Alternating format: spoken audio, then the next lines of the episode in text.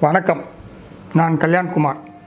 பத்திரிகை துறையிலும் சினிமா துறையிலும் சுமார் இருபத்தைந்து வருடங்கள் அனுபவம் கொண்டவன். என்னுடைய இந்த ஃப்ளாஷ்பேக் ஃப்ளாஷ்பேக் என்ற சேனலுக்கு உங்களை அன்போடு வரவேற்கிறேன். இந்த என்னுடைய சொந்தமான ஃப்ளாஷ்பேக் என்ற சேனலை துவக்குவதற்கு எனது நண்பர்கள் திரு சீனிவாசன் ராமானுஜம் வினோத்குமார் மற்றும் என்னுடைய துணைவியார் அங்கேயர் கண்ணி என்னுடைய மகன் அருண் பிரசாத் என் மகள் ஜனனி மருமகன் ஞானசங்கர் ஆகியோர் மிகவும் தூண்டுகோலாக இருந்து இப்படி ஒரு சேனலை துவக்கி நீங்கள் உங்களுடைய பல வருட அனுபவங்களை பதிவு செய்யுங்கள் என்று கேட்டுக்கொண்டார்கள். அவர்களின் அன்பு வேண்டுகோளை ஏற்றுக்கொண்டு இன்று முதல் வானில் ஒளியேற்றமாகிறது இந்த ஃப்ளாஷ்பேக் சேனல் இந்த சேனலை பொறுத்தவரை நான் என்னுடைய அனுபவங்கள் நான் சந்தித்த மனிதர்கள் பலவிதமான சுவாரஸ்யமான சம்பவங்கள் இப்படி நான் சொல்லிக்கொண்டே போக இருக்கிறேன். ஒவ்வொன்றும் உங்களுக்கு மிகவும் பிடித்தமானதாக ரசிக்கும்படியாக இருக்கும் என்பதில் நான் உத்தரவாதம் கொடுக்கிறேன். இந்த ஃப்ளாஷ்பேக் சேனல் என்றதும் பலரும் ஏதோ நான் பழங்கதைகளை பேசப் போகிறேன் என்று நினைத்து விடாதீர்கள். ஏனென்றால் இந்த ஃப்ளாஷ்பேக் என்ற வார்த்தை சினிமாவுக்கு மட்டும் சொந்தமானதல்ல. ஒவ்வொரு தனிப்பட்ட மனிதனுக்கும் சொந்தமான ஒரு வார்த்தை. இதில் அவனுடைய குழந்தை பருவத்தை நினைத்து பார்க்கலாம். ப பள்ளி பருவத்தை நினைத்து பார்க்கலாம் கல்லூரி காலத்தை நினைத்து பார்க்கலாம் காதல் காலங்களை சொல்லலாம். இப்படி தனித்தனியாக ஒவ்வொருக்கும் ஒவ்வொருவருக்கும் இது இந்த டைட்டில் பொருந்தும். அந்த வகையில் நான் என்னுடைய வாழ்க்கையில் சந்தித்த நபர்கள் சந்தித்த சுவாரஸ்யமான சம்பவங்கள் இப்படி பலவிதமான கலவையான சில சம்பவங்களை நான் சொல்லப்போகிறேன் குறிப்பாக இன்றைக்கு உலகம் பூரா இருக்கிற தலர் அஜித் ரசிகர்களுக்கு ஒரு நல்ல செய்தியை சொல்லிவிட்டு இந்த நிகழ்ச்சியை துவக்கலாம் என்றிருக்கிறேன் நீங்கள் ஆவலோடு எதிர்பார்த்து காத்திருக்கிற வலிமை என்கிற அவருடைய அடுத்த படம் அக்டோபர் பதினாலாம் தேதி ரிலீஸ் ஆக போகிறது. கண்டினியூவாக அன்றைக்கு ஆயுத பூஜை சரஸ்வதி பூஜை அந்த தினங்கள் லீவ் கொண்டாட்டம் வேறு வருகிறது. அனைவரும் இதற்காக தயாராக இருங்கள். இந்த ஒரு அறிவிப்பை இந்த சேனல் மூலம் நான் சொல்லிக்கொள்ள விரும்புகிறேன். அதே நேரம் இப்போது நீங்கள் பார்க்கிற இந்த அக்பர் என்கிற டிசைன் இந்த டிசைனை உருவாக்கியவர் என்னுடைய அன்பு தோழர் நண்பர் இரு இருபது வருட கால காலமாக எனக்கு நண்பராக இருக்கிற இந்தியா டுடே பத்திரிகையின் டிசைனர் நானா. நான் சொல்லி இந்த டிசைனை அவர் வடிவமைத்தார். இந்த அக்பர் என்கிற கதையை நான் ஒரு பதினைந்து வருடங்களுக்கு முன்பே தென்னிந்திய திரைப்பட எழுத்தாளர் சங்கத்தில் பதிவு செய்திருக்கிறேன்.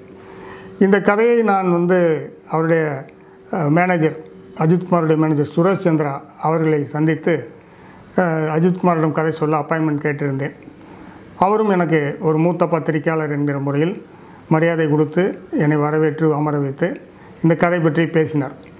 ஃபஸ்ட்டு அந்த டிசைனை பார்த்தோன்னே அஜித்குமார் என்ன சொன்னார்னா இந்த டிசைன்லேயே ஒரு விஷயம் இருக்குது சார் அப்படின்னு சொன்னார். நான் ரொம்ப காமெடியாக சொன்னேன் டிசைனுக்குள்ளே வந்து கதை இருக்குது சார் அதனால் நீங்கள் கதை கேளுங்க அப்படின்னு சொல்லி ஒரு டைம் கேட்டிருந்தேன். அவரை கேட்குறேன் சார் நிச்சயமாக கேட்குறேன் அப்படின்னு சொல்லிவிட்டு எனக்கு வா ஒப்புதல் வாக்குமூலம் கொடுத்துருந்தார். ஆனால் என்ன காரணங்களாலோ அது தள்ளி போயிட்டே இருந்தது. திடீர்னு மறுபடியும் நான் ஞாபகப்படுத்துகிறப்போ சுரேஷ் சந்திரா சொன்னார் சார் கதை பற்றியெல்லாம் நீங்கள் ஆஃபீஸில் இருக்கிறவங்களோ நீங்களோ எதுவுமே இப்போ யாருக்கும் உறுதி கொடுத்துக்க வேண்டாம். கதை விஷயத்தை நான் பார்த்துக்கிறேன் இனிமேல் யாரும் அந்த கதை விஷயங்கள் அது விஷயமா வர்றவங்க கொள்கிறவங்க யார்ட்டையும் தொடர்பு வச்சுக்கூடாதுன்னு சொல்லி எனக்கு ஒரு உத்தரவு போட்டார் சார்.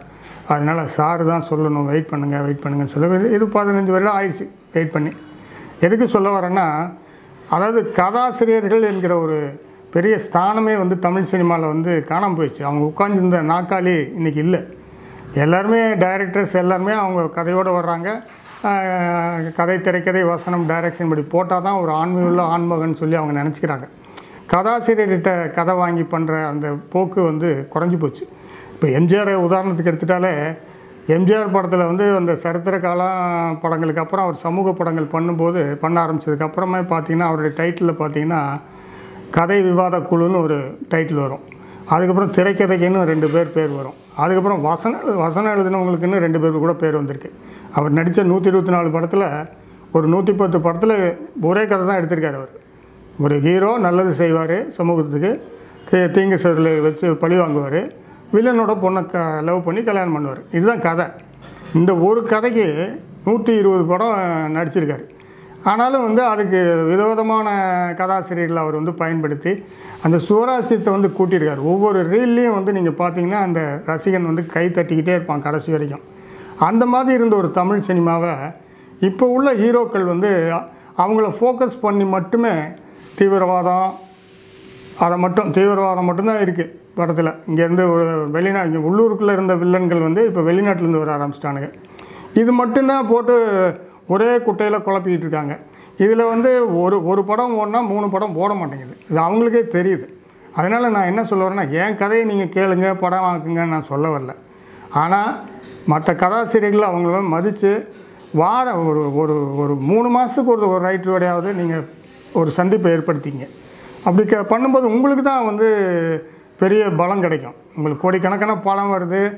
அந்த கோடிக்கணக்கில் வியாபாரம் ஆகுது இப்போ வலிமை படமே வந்து கிட்டத்தட்ட இரநூத்தம்பது கோடி வரைக்கும் பிஸ்னஸ் ஆகிருக்குன்னு தகவல் வந்துட்டுருக்கு.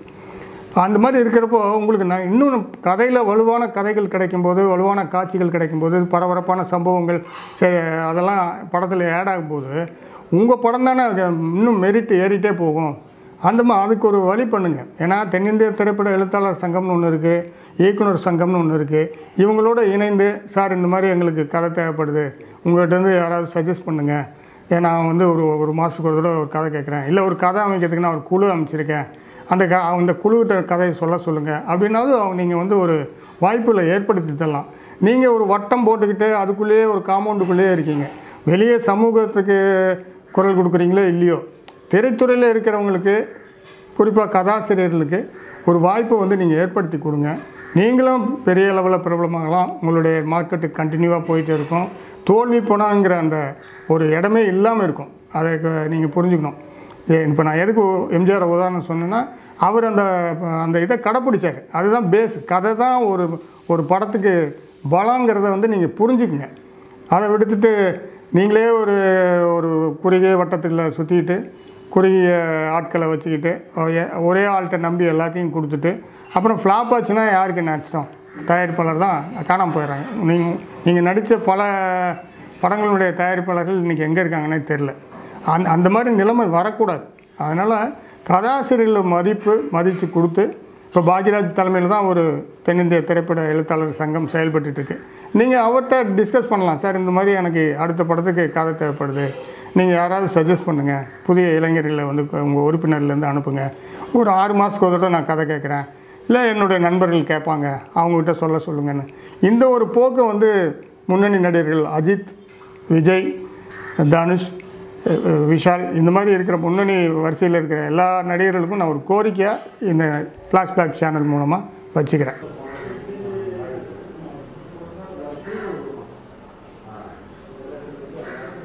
இங்கே இளையராஜாவோட ஒரு சாமியார் இருக்கிறத பார்த்துருப்பீங்க இந்த படத்தில். அதாவது சினிமாவுக்கு வந்து கோடீஸ்வரர்கள் வந்திருக்கலாம் டாக்டர்கள் வந்திருக்கலாம் இன்ஜினியர்கள் வந்திருக்கலாம். இன்னும் பலதரப்பட்ட துறையிலிருந்து சினிமாவுக்கு எத்தனையோ பேர் வந்திருப்பார்கள். ஆனால் முதல் முதலாக சினிமாவுக்குள் ஒரு சித்தர் வருகிறார். இந்த முருகன் சித்தர் என்பவர் முருகன் சுவாமி என்கிற சித்தர் என்பவர் தமிழ் சினிமாவிற்கு புதிய வருகை. அவரே தயாரித்து அவரே கதை வசனம் எழுதி இயக்கவிருக்கும் பேராளன் என்ற படத்தை இன்று இப்போது அவர் சொல்ல இருக்கிறார்.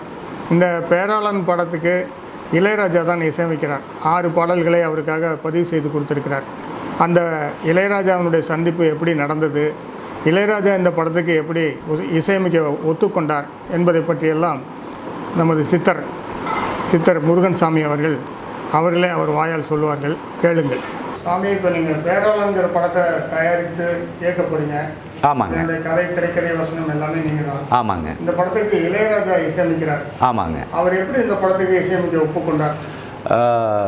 என் பேர் முருகனுங்க. இந்த பேராளன்கிற ஒரு கதையை எழுதும் பொழுது இந்த படத்துக்கு வந்து இளையராஜா தான் இசை அமைத்தா மிக அற்புதமாக இருக்கும். அதை விட அவர் மேலே நான் எனக்கு தீராத ஒரு பற்று இருக்குங்க. என்னுடைய படத்தினுடைய உயிரோட்டமே அவர் தான் அப்படிங்கிற ஒரு மன ரீதியாக அவ்வளோ தூரம் அவர் மேலே ஒரு பற்று வந்துருச்சுங்க. அந்த பற்று இருந்ததுனால தான் எனக்கு அவர் தான் பண்ணணும் அப்படிங்கிற ஒரு ஒரு என் மனதுக்குள்ளே ஒரு பிடிவாதத்தையும் ஒரு லட்சியத்தையும் அவர் தான் எனக்கு பண்ணுங்கிற ஒரு சூழலையும் உருவாக்கிட்டு முயற்சி எடுத்தேங்க. அந்த முயற்சிக்கு வெற்றி கிடைச்சிதுங்க. அவரை சந்திச்ச அனுபவத்தை பற்றி சொல்லுங்க. அவரை சந்திக்கிறதுக்காக பல விதமாக பல நபர்களோடு முயற்சி எடுத்தேங்க. அந்த முயற்சிகள்லாம் வந்து பார்த்திங்கன்னா கிட்டவே நெருங்க முடியல என்னால். அப்படி நெருங்க முடியாத ஒரு சூழலில் வந்து என்னுடைய நண்பர் வந்து சாக்குசாமின்னு சொல்லிட்டு திருவண்ணாமலையில் அவர் சித்தருங்க. அவர் என்ன பண்ணார்? என்னுடைய முகம் வாடி இருக்கிறத பார்த்தாரு. என்னப்பா என்ன செய்யணும் அப்படின்னாரு. இது மாதிரி நம்ம படத்துக்கு இளையராஜா இசையமைத்தா ரொம்ப நல்லா இருக்குங்க சாமி அப்படின்னேன் அப்படி தானே சரி உடனே கிளம்பி போயிடுவோம் அப்படின்னாரு. ஒரு இரவு ஒரு பதினோரு மணிக்கு எனக்காக புறப்பட்டு வந்து காலையில் விடியற் காலையில் காத்திருந்து இளையராஜா சார் வந்து ஆறு மணி இருபது நிமிஷத்துக்கு வராருங்க. பிரசாத் ஸ்டுடியோவுக்கு. உள்ளே போயிட்டு பார்த்த உடனே இது மாதிரி இது என் பிள்ளையா இதுக்கு நீங்கள் இந்த படத்துக்கு நீங்கள் இசையமைச்சு கொடுங்கயா அப்படின்னு சொல்லி கேட்டார்.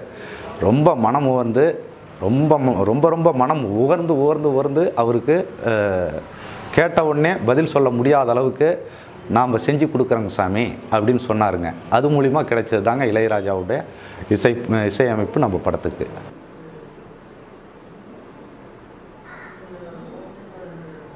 சிறிய வேண்டுகோள். உங்களுடைய குழந்தைகளுக்கு சொத்து சுகம் சேர்க்கறது ஒரு பக்கம் இருந்தாலுமே அவங்களுக்கு முதல்ல கல்விங்கிற ஒரு பலத்தை ஏற்படுத்தி கொடுங்க. அது வந்து அவங்கள உயர்த்துறதோட சரி இல்லாமல் உங்களுக்கும் பெருமை தேடிக்கிறக்கூடிய ஒரு விஷயம். என்னென்னா நேற்று நடிகர் சின்னி ஜெயந்தோட பையன் அவருடைய மகன் ஜெய் நாராயணன் ஐஏஎஸில் பாஸ் பண்ணி தூத்துக்குடி மாவட்டத்தில் டெப்டி கலெக்டராக பதவியேற்றிருக்காரு. யார் முன்னாடி தெரியுமா? தன்னுடைய தந்தை சின்னி ஜெயந்த் முன்னாடியே அவர் பதவியேற்றிருக்காரு இந்த மகிழ்ச்சியான நெகிழ்ச்சியான சம்பவம் உங்களுக்கும் மிகப்பெரிய உற்சாகத்தை கொடுக்கும்னு நினைக்கிறேன். நீங்களும் உங்கள் குழந்தைகளுக்கு கல்வியை முதல்ல கொடுங்க. அவங்க உயர்வதோடு உங்களையும் பெருமைப்படுத்துங்கிறத தெரியப்படுத்திக் கொள்கிறேன். பல வருடங்களுக்கு முன்னாடி உள்ள விஷயம் மட்டும் இதில் இடம்பெறாது நேற்று நடந்த சம்பவம் கூட இன்றைக்கு ஃப்ளாஷ்பேக் தான்.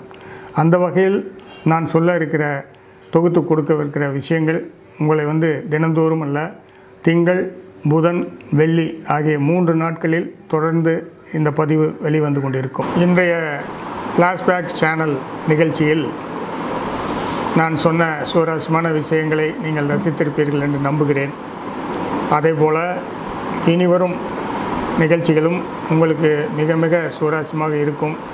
அடுத்த எபிசோடு புதன்கிழமை வரக்கூடிய எபிசோடில் நான் நடிகர் விஜய்க்கு கதை சொன்ன கதையை உங்கள்கிட்ட சொல்ல போகிறேன் அதுவும் இன்னும் இன்ட்ரெஸ்ட்டாக இருக்கும் விஜயோட ரசிகர்கள் மட்டுமல்ல நீங்களும் ரொம்ப ரசிப்பீங்கன்னு நான் நம்புகிறேன் நன்றி.